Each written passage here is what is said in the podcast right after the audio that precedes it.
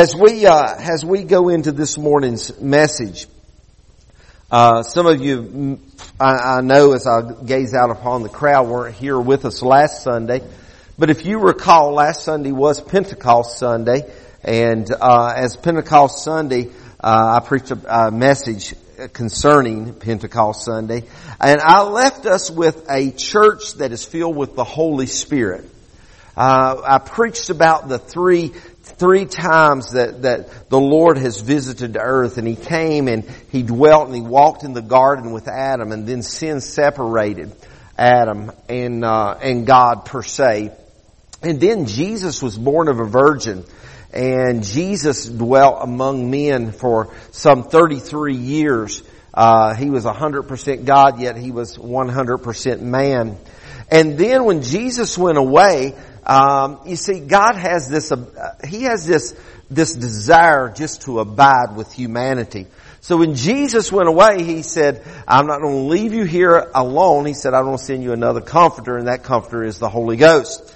And so we, we have the, the third, the third presence of God on the earth actually is the Holy Ghost abiding in us. Now, He doesn't um, he does it, uh, if you would, manifest in in a fleshly body such as Jesus did, but the Holy Ghost does live in us as believers, spirit-filled believers.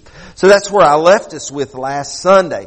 Now, so the abiding presence is here in us until the rapture of the church takes place. You won't find that word rapture in the Bible, but it does mean catch, a catching away, and we see that principle given in scripture and, and the teaching of the great catching away. When the rapture of the church takes place, guess who leaves with the church? The Holy Ghost leaves with the church. And as the Holy Ghost leaves with the church, then that leaves the world, if you would, without the restraining presence of God on it. And uh, pardon my expression, but we've we've often heard it said, "Hell on earth." Uh, it won't be literally hell on earth because what's going to happen on earth won't be as bad as hell itself. But what we would consider or talk or say is hell on earth will occur when the church leaves. You don't want to be here in that time. I don't want to be here in that time, nor do I want anybody else to. So having made, made that point, never estimate, never underestimate the importance of the church's role in the world today. The church is very important in the world right now. Even though in America, we have, a few years ago, we tipped over the balance and we became a post-Christian society you know, uh, all of the things that we see, you know, like printed on on our currency, one nation under God, and and you all know. I'm I'm not telling you anything you haven't heard or you don't know about. You know, taking down of monuments and taking down of uh, the high school over right near where we live. They took there there had been a uh, a a prayer over the uh, in the lunchroom a prayer that was put in a big picture frame on the wall had been there I believe since 1961 and the county was made to remove it. You know, we, we see a lot of things happen. We live in a post-Christian society, okay? It, we're just there. It is what it is. But never underestimate the importance of the church. In fact, I'm a believer that the church is more important now than maybe it has been at any time in American history. Okay? It's very important right now, our role in this world that we call America, or the United States of America that we live in. It is because the Holy Spirit that dwells in us that keep the work of darkness at bay.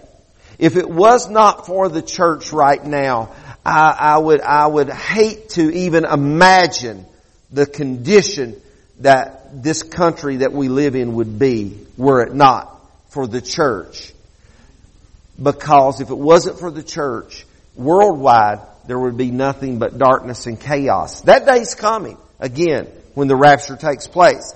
You and I have a place in this world that is far bigger than we could ever think or imagine. Nikki, I'll need you to advance my slide. My clicker's not working for something. There it goes. Okay. Uh, you and I have a, a purpose in this world that's far bigger than you and I ever imagined probably. We find that the scripture declares that we as the church are both salt and light. Okay? And that's where I want us to go in the scriptures, Matthew chapter 5, verses 13 through 16. Jesus addressing his followers. You are the salt of the earth.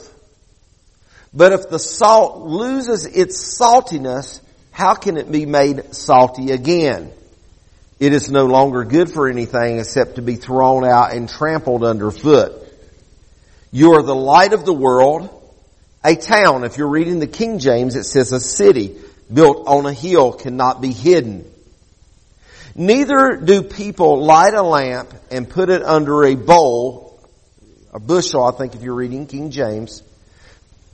Instead, they put it on a stand and it gives light to everyone in the house.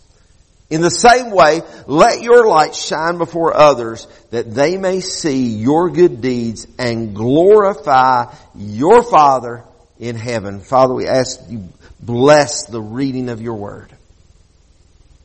So I want to put this in context for you. I want to, we're preaching to you with the thought in mind, taste and see.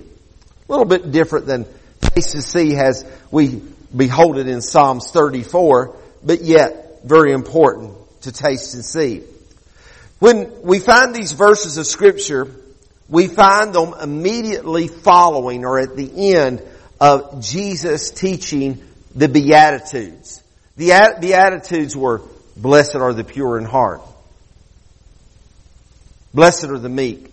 We, we, we find the Beatitudes in verses 1 through 12 describe the in, essential character of a Jesus follower, of a Christ follower. Beatitudes itself means a state of great joy. We even find in these Beatitudes that we're instructed to take pleasure when it's unpleasurable. We're instructed to be full of joy when it's not necessarily all that joyful. So each character or each reference in the Beatitudes yet is referred to as blessed. You know, now in this modern day time, and I'm not, I'm not bashing any preacher, but, eh, eh, but, but through, through the years we hear so much about having blessings and, and, you know, we're here gathered this, this morning excuse me, we are a Pentecostal congregation and, and we put so much emphasis on blessings. I'm going to go get me a blessing. Or I got me a blessing this morning. Or I need me a blessing. And we talk so much about the blessings of the Lord. But, but each character it's referred to in these Beatitudes declared us as being blessed. We are blessed even when everything isn't going good. We're blessed when old Fluff the cat just got run over out in the middle of the street. Okay? We're blessed when the wash machine just tore up. You know, we're blessed when the doctor didn't tell us exactly what we wanted to hear. We still find ourselves blessed. The declaration of the Lord's assignment of being salt and light comes at the end of Him declaring all the status, if you would, of blessedness. Now these two metaphors of salt and light are used to illustrate our earthly assignment. Sister Sarah and I were talking the other day and was talking about a situation and circumstances of sometimes if we're not careful, we can get so heavenly minded that we become no earthly good. Sometimes we can become, become so spiritually overwhelmed, if you would, or, uh, uh, that we lose somewhat consciousness that we're in this world. We, uh, but yet we must remember, and I'm here to remind you this morning that that God has called us and He's given to us to live and to operate in this world. We are here as followers of Jesus. They, we are here on assignment from the Lord. I don't believe in happenstance. I don't believe in mistakes. I don't believe in coincidence. I don't believe in luck, okay? I heard a preacher say the other day, he said, I'm a lucky man. I found this woman to be my wife. I thought, man, man, you're not lucky. You're blessed, you know. But we're here for a re- I believe, I believe with all my heart because He said, I knew you before you were knit in your mother's womb. That God has you here for a place and a time and for a reason. You know, I could have been born, you could have been born any other place in the world, okay? We could have found ourselves somewhere else in the U.S. We could have found ourselves in a third world country. But God has chosen for you to be right here in Mercer County, West Virginia. Unless, of course, you live in Tazewell or Bland or, you know, we're Raleigh County or something like like that. But God has chose you to be right where you're at, right now at this time, and I believe that, and I believe you're here for a purpose. So in all of that, Jesus doesn't say that, uh, that you are like salt or light. He doesn't say that you will be salt and light, but He says you are salt and light. We're created for that purpose.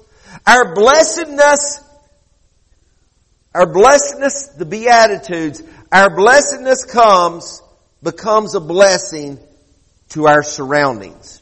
You see, you're a blessing to somebody. You might not realize this. You may think this. You may think, I don't affect anybody. I don't, I don't, I don't touch anybody's life.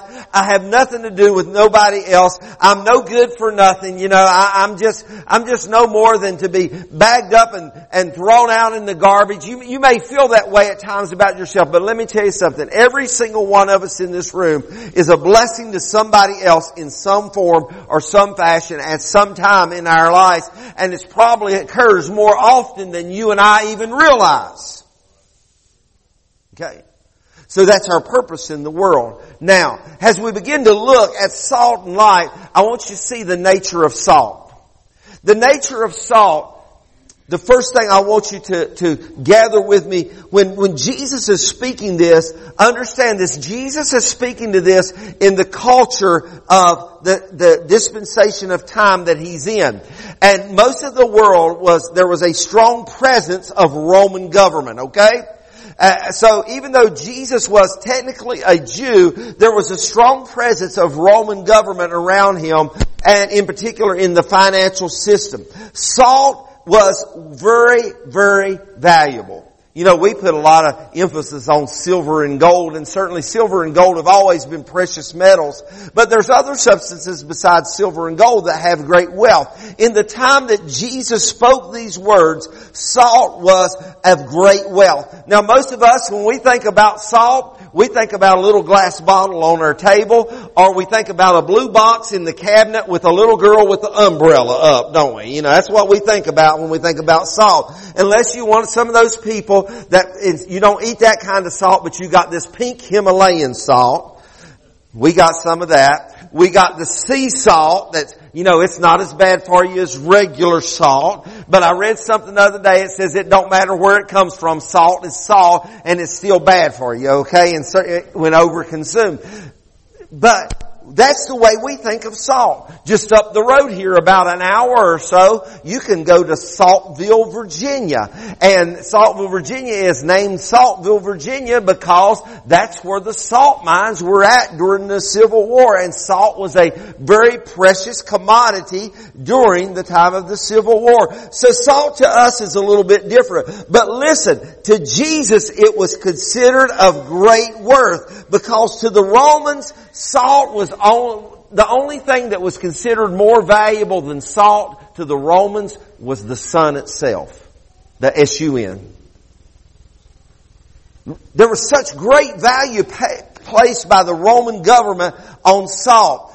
Uh, have any of y'all ever heard that expression? They ain't worth their weight in salt or they ain't worth their pay in salt. That goes all the way back to the time of Romans, the Romans, because the Roman government, the, which, and the Roman government, most of the employment of Rome was actually military employment. And most Roman soldiers received their pay in salt. They were given salt. They didn't get money. They didn't get dollars. They didn't get a check from Chase Bank. They didn't get a check from, from wherever else they could have possibly gotten from. They, they didn't, they didn't even get a credit card, you know, or anything like that. They received their pay in salt. So that is where the phrase, he's not worth his weight in salt comes from. So salt was a very valuable commodity in Jesus' day. I, am not, I could park there a little while longer. I'm going to move on. So salt was important. Salt kept the soldiers going. It was a necessity of life and their bodies would become deprived of many, many nutrients, but salt was the source of replacing that nutrients. But here's some things that salt do. Salt it's not only valuable, but salt brings taste. Now I pick at some of these guys that's sitting in here this morning. We eat breakfast together two or three times a week and some of them will pick up a salt shaker and they throw salt all over whatever. And I ask, I said, what are you doing that for? That's of the devil. You know, salt's of the devil, you know, salt and Diet Coke. That's two things that are of the devil, you know. Now, but Sarah and I haven't eaten salt and I don't know, 15, 16, 17 years, whatever, you know, we haven't, we, we, we haven't eaten salt mainly because it's something called BP and I'm not talking about gasoline. I'm talking about blood pressure. So we hardly ever, unless I peel a raw potato. You know, well, if, of course a potato is raw when you peel it most of the time, but you can't eat raw potato without salt on it, okay? You can't eat cucumber without salt on it, okay? It's hard to eat watermelon without salt on it, okay? But I try, we try to avoid salt, but the reality of it is salt brings taste. When you put salt on something, salt unleashes the flavor. Every once in a while I won't tell Sarah, cause I, I, I like cooking. One of these days when I retire from ministry, I'm gonna open me a restaurant. And, and I won't tell her, but sometimes it depends on what I'm fixing, I'll rub it, you know, if I, if I'm grilling us some steaks or something like that, I'll secretly, without telling her, will rub a little bit of salt on it. Don't tell her I've done that though. Okay? The pink Himalayan kind of. Pink Himalayan salt. Yeah. But, but overall, we're sort of salt free. But, but, it can take what is bland, the salt can take what's bland, and it suddenly makes it exciting. Okay? It enlightens, it enlightens us to all the consumer goodness, if you would. And understand this, living a life for Christ should also be exciting. You know, as believers, believers should be the most exciting people in the world. I mean, we're living our life. We're citizens of the greatest nation, not on earth. We're citizens. We're, we're citizens. We're just, we're just living here waiting on our transfer papers. We're, our, our residence is not really the planet earth. Our residence is heaven. And, and, and, we live, we, we live as exciting people. We're salt and we should be excited. We should, we should be joyful in the most adverse situations. We should, he's already declared we're blessed in adverse situations, but even in joyful situations, they're not always pleasant. I understand that. I already, I already know that. But we should have joy in knowing, uh, you know, like old sister Porterfield, one of my mom's good friends, she used to say, she said, honey, I know that I know that I know that I know that my name is written in the Lamb's book of life and this old world world is not my home. I'm just a passing through. My treasures are laid up somewhere beyond the blue. And it didn't matter what came on Sister Porterfield's way. She had the joy of the Lord. And we find the scripture says the joy of the Lord is our strength. So even when everything is wrong, we're still the salt of the earth. Third thing that happens is salt preserves. Now, I know I don't look all that old and it's funny, you know, the other day, uh, we were talking about, uh, some, some different things and, and, uh, was talking to some young people and I love young people, don't get me wrong. Uh, but it's funny because, uh, sometimes young people, they don't know, you know, they don't know where stuff comes from and, and what have you. I don't think some of them anyway. But, but, but when I was growing up, when I was growing up, we had, I mean, I, well, I was in the chicken business before Scott Browning back there, you know. Yeah. We, we, we had hunt, we had about, we kept about somewhere between 75 and 100 chickens all the time. We had a milk cow, we had beef cattle, we had hogs.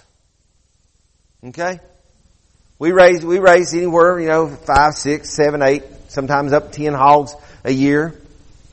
And, and and Thanksgiving to us, I'm sorry, but now, now, now we, uh, you know, now Sarah and I, we fix a big Thanksgiving dinner and we have about two dozen people come over, you know, eat Thanksgiving dinner with us and we watch a football game, you know, watch the Washington team beat the Dallas team, you know, after Thanksgiving dinner, you know, and Thanksgiving dinner's all about the new Christmas movie comes out on Thanksgiving night. I didn't know nothing about any of that stuff on Thanksgiving. Thanksgiving for us, you done went out on Thanksgiving, you done, you done shot a hog between the eyes, hung him up, and done all the other stuff, you know, and you done killed hogs on Thanksgiving Day. That's what we did. Okay?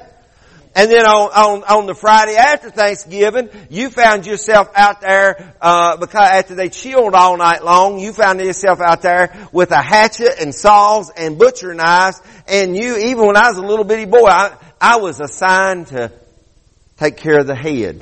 Okay? Cause everything off the head went in liver pudding. And, and you know, you know, you, I might get off, I might get blocked on Facebook for describing all this stuff. And I took that butcher knife and I worked that head off. There wouldn't be nothing there but the snoot, you know, when I get done, you know.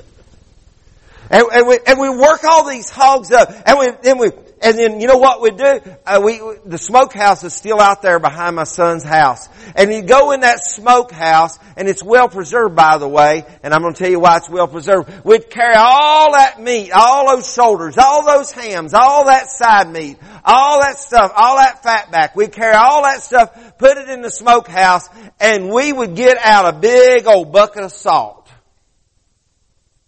and start packing that meat in salt. And a year later, without refrigeration, that meat still be good. And I still like me a big old piece of salty ham every once in a while. Yeah. I would tell you that there was no, no hogs harmed in all of this event, but I can't really do that. Okay? It was for medicinal purposes only. Uh, so, Understand, salt has preservative value. I, we saw it firsthand when I was a kid growing up. I still, uh, you can go out in that old smokehouse right now, and that, that, that, that old building, that building's probably close to a hundred years old, and the floors is just as solid in it as this right here. And it all comes from all that old grease out of them hams and shoulders, and all of that salt has preserved everything that's in that building. The salt preserves. There are two ingredients that are mentioned in the Bible that are used to teach us some things. The first ingredient is yeast. Yeast. In the Bible, you use, you find the word leaven. Now, leaven in the Bible is what is used to make bread. And, and if you read and understand about the feasts in the Bible, they're to be taken with unleavened bread. Yeast is nothing more than a mold or a fungus. Okay? And the Bible relates to it, if you would, or equates it with sin. But salt on the other hand. Salt is a preservative. Salt prevents decay and it illustrates the keeping power of the Holy Spirit not only in the church but also of the world. You see, because the church is still important in the world that we live in. Y'all hang with me. I don't, I'll hurry up. I'll hurry up. Salt creates thirst. Okay? Salt creates thirst. Eat a piece of that big old country ham and you'll find out. You ever heard that expression, you can lead a horse to water, but you can't make him drink? Now I'm not a horse person. We, that's one thing we never had was horses. You know? But I've heard that expression, you can lead a horse to water, but you can't make him drink. Our neighbors had horses though, and you know what? A horse sometimes they won't drink as they get dehydrated for whatever reason. Rather than drinking, they shut down and they refuse to drink. So you know what you do to a horse that won't drink? Give him some salt. You give him some salt tablets, and he's gonna drink. Y'all cowboys, y'all the, the blacks, they from out in cowboy country. Is that what you do? Yeah, give, give give them some salt to make them drink. Listen. When my son was in school, his mother and I, we used to be part of the Boosters Club. And we worked a concession stand. And the concession stand, we didn't have a budget that was funded by the school. Everything we earned was on our own. Let me tell you something. You want to know one way for those of you that have kids in school, if you're helping with the booster club, here's a good way to increase your profits. When you make that popcorn in that popcorn machine, throw the salt to it because then they don't come back and they don't buy extra water and extra soft drinks, okay? It works. I finally convinced all them women. I said, y'all just let me make the popcorn. I'll take, I'll take care of getting us some more sales. As believers, you and I should be making others thirsty for what we have. Mm. Somebody should want what they see in us. Okay? Apostle Paul said this, and he wrote it to the Colossians church. Let your conversation be always full of grace, seasoned with salt. So that you, so that they may know how to answer everyone. So we, we need to be, we, we need to make people want to be thirsty. We, we need to be people that make someone, call someone, I make probably not the best word, but we call someone to desire the things of God. Now listen to this. People may not remember what we say, but they will always remember how we made them feel. Only 10% of, of, of verbal expressions are re- remembered but people remember how we made them feel. And if we can make people feel thirsty, make them, make them live a life before them where they, they just want something of God. I know there's something missing in my life. And remember this, along that same line. Salt, and we got all kind of salt in our house, I already told you that. But salt that remains in the shaker is never any good for anything. Okay, it's there. But it doesn't become of any usefulness until you actually use it. So, so if we're full of salt, but we're never shaking it out, we're never distributing, then we are not serving our purpose as well as God intends for us to. May we cause people to have what we have. Listen, I know y'all think I'm going to go into overtime, but I'm not. Because we don't talk about salt, taste, and then see the light. The functions of light. Light dispels darkness. They cannot coexist together. They cannot coexist together. In fact, the Bible says that. The Bible specifically describes, and it's describing it from a spiritual uh, point of view that that light dispels darkness. They can't coexist. Listen, Jesus and the devil can't live in the same person. Okay? Don't ever think you see a Christian that's demon possessed. There's no possible way. Okay? Now they, they can be under, they could be under attack, they could be influenced, but there's no way they can be possessed. Jesus gives us a visible influence. First thing he said was First is a city on a hill. Those listening to Jesus in that day were probably very familiar with this. Even today, when you go into the Holy Land of Jerusalem, when you look across, you look across the ridges and you look over into Bethlehem, the buildings, most of the, the buildings and the walls are all built and it's white stone. And when the, when the sun hits those, uh, hits those cities and those, those walls are built on those hills in the surrounding area of Jerusalem, it's almost like they're illuminated, but they're not, but it's, it's because they're so white. You can't hide them. You can't disguise them. You can't camouflage them. Listen. He said, you're like a city set on upon the hill. We're upon the mountains. We're, we're to glisten and to shine in our community. Homes back then also typically were only one room, most of them. Some of them may have had more than one compartment. But the average home had only one room.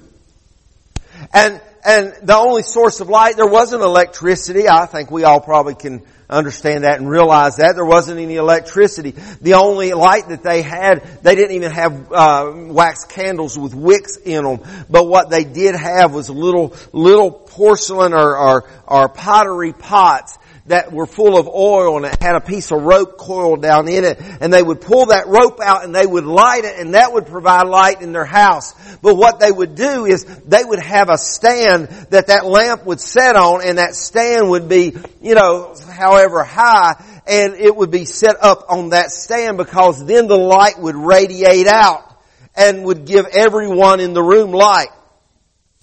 You know, what the King James Bible says says uh, don't light a candle and set a bushel over it, or uh, in the newer English versions it refers to as a bowl. But in that, understand that understand this that as we illuminate, the purpose of the light is to reveal what's in the room. If the lamp is covered, if a bowl is put under it, not only is it not illuminating the room, but let me tell you, if we try to cover up what we have, and if you try to cover, put a bowl over that oil lamp that is illuminating that room, here's what's eventually going to happen. That oil lamp is going to burn out because of the lack of oxygen. Because you have to have oxygen to have fire. You have to have oxygen, and I will equate that to the breath of God. You have to have the breath of God in order to have fire. And you have to have fire to illuminate the room. Are you with me? So, so it dispels darkness, but it reveals all that's in that room. Have you ever been, have you, were any y'all, were any y'all scaredy cats has, has children and thought some monster was under your bed or there was dinosaurs in your room or something and other, and your mom and dad goes in or maybe it's your kids or your grandkids. Madison, you may have this happen with Heath and you have to get up and turn on the lights just to prove that there's nothing else in the room. Okay? Light, light reveals everything that is in your surroundings. Light show, will show and it will display to you what is occurring around you. Listen, the church is the light of the world. And then the light is also used as a guide. Now listen, I, man, I love flying. I love riding airplanes. And I have been on some bad flights. I've been on some rough ones. But I love flying. I love window seats right over the wing. I like looking out them big wings and you can see them things are moving and shaking and all. I, have been on those things when they run them through de-icing. I set up in Buffalo, New York and you run you through de-icing and you sit out there another 30 or 40 or 50 minutes and, and that thing's done de-iced up again and you're thinking, well, what's the difference now? You know, and, and but, but I love flying. I, I, I think it's, I think it's neat. But you know, one of the be- most beautiful parts about flying, I love the mountains. I love being above the clouds. I even like seeing thunderstorms below you when you're flying. For those of you never flown, you're really missing something, okay? But here's one of the most beautiful things about flying is when you start approaching that runway and you see all of these lights. Especially at your large airports. And you see all these lights and all these different runways and you see, I, you know, I don't know, maybe I got a little bit of crow in me, but I like shiny stuff. And you start seeing all of these lights illuminating the runways. You know what they're there for? They're there to guide those planes safely into the terminal.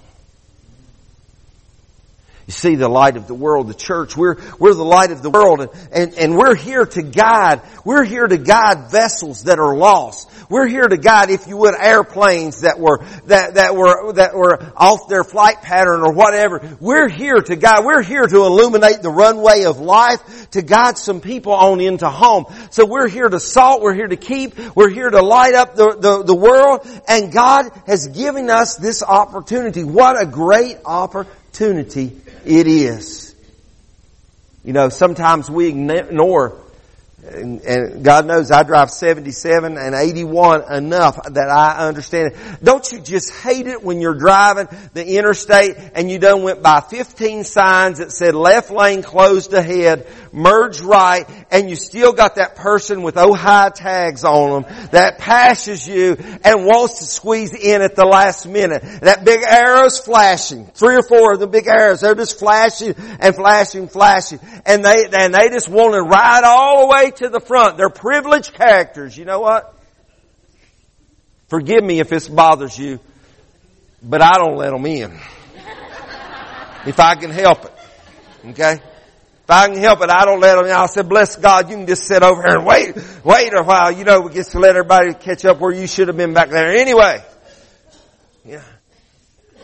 But you know, there are people that ignore those road signs and those arrows and those lights. God help us we don't ignore the light of the world.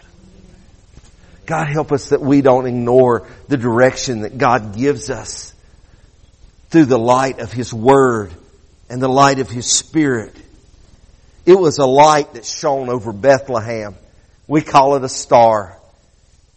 It was a light that shone over Bethlehem. And it, listen, it wasn't there just one night like we sort of portray in our Christmas play. It was there for a long time and it guided the people, the wise men and the shepherds. It guided those, those people, those, those people that were looking for the Messiah. They were looking for the Savior. It guided them right to where He was at. Listen, the church, we're guiding people towards the Savior. We're guiding people towards home. We're guiding people. And it's also important. So we've not lost our place. I'm gonna finish, I promise, I'm gonna finish up. Okay. So how can the salt lose its saltiness? Verse 13. After all, listen, think about this. Does this make sense or not? Salt, salt, if salt wasn't salty, would it be salt?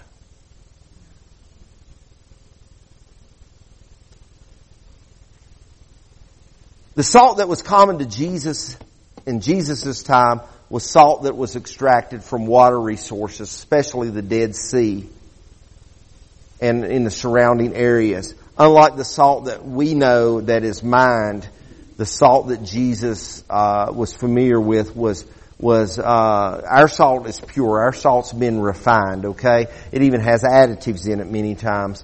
But the salt that Jesus uh, was familiar with had contaminants and it had impurities and it would actually spoil. Okay?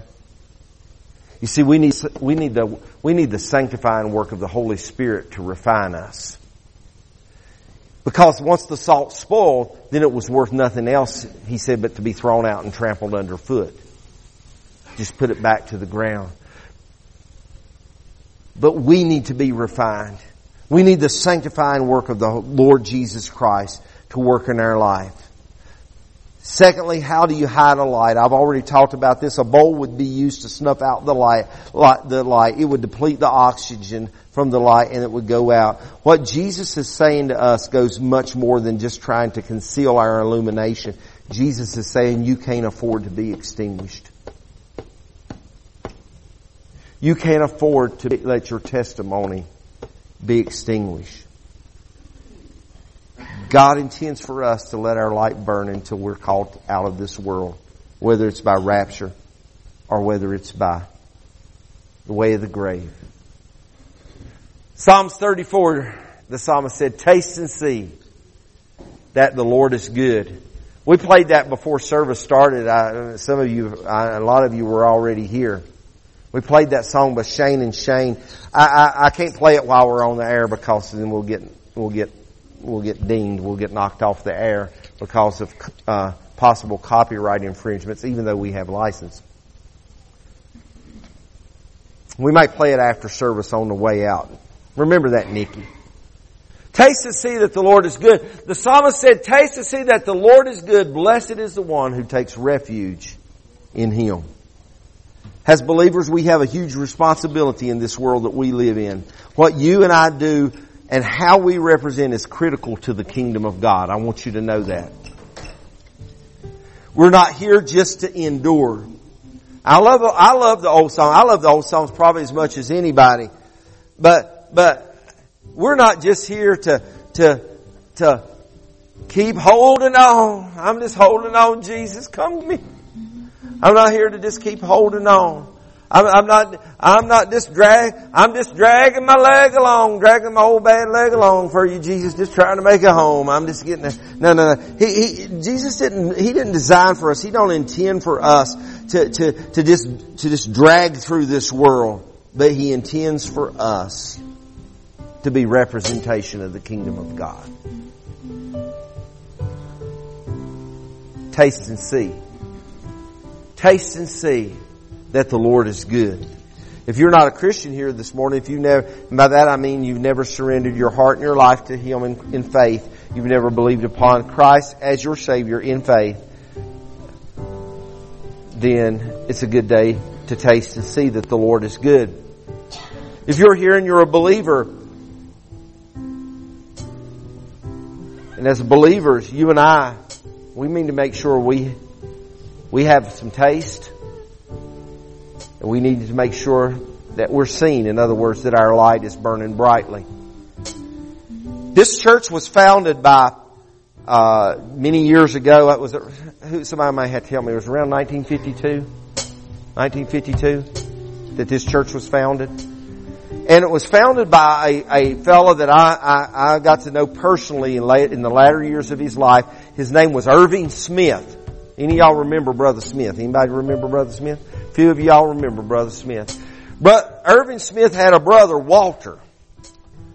And they came from Oklahoma. How'd y'all, y'all Oklahoma people get here anyway? And Walter and Irving Smith, they had the Smith Brothers duet. And they used to do radio shows. They recorded music. And uh, they started a lot of churches, including this very church that we're in now uh, when it was down here in the holler. But they wrote a song, and as they got older in years, back in, in the day, one of them played an accordion and the other one played a guitar. But as they got older and they couldn't do their music anymore, they would ask me from time to time to play the guitar for them, for them to sing. But they, whenever they sang, no matter how many songs they had to sing, whatever it was, it could have been a funeral, it could have been a church service, whatever it was, they were going to sing a song they wrote. And that song was a song that, and I love to get the words to it. I need to talk to Irvina. She probably would have them. Irvina Parker, the daughter. But the words to that song was, let my light, let my lamp, let my light be burning bright. That was the song. Let my light keep burning bright. Everywhere I go. That's what I want to be is a follower of Jesus. I want my light to burn bright. I'm not perfect. No, I'm not perfect. I want my light to burn bright. I want to have a little bit of saltiness about me. A whole lot of saltiness. Cause, you know, I want to, I want to bring out the taste. And, and I hope that you do too. With your heads bowed and your eyes closed for just a moment, please. Your heads bowed and your eyes closed. I just wonder, without any embarrassment, is there anybody in this room this morning that needs, that says, Pastor, I, I, I would like to be saved. I, I'm not saved, but I want to be saved. I want to know that I'm going to heaven when I die. I want to know I'm going to heaven if the rapture takes place. Is there anybody in this room that can identify with saying, saying that, I, Pastor, I need to be saved today?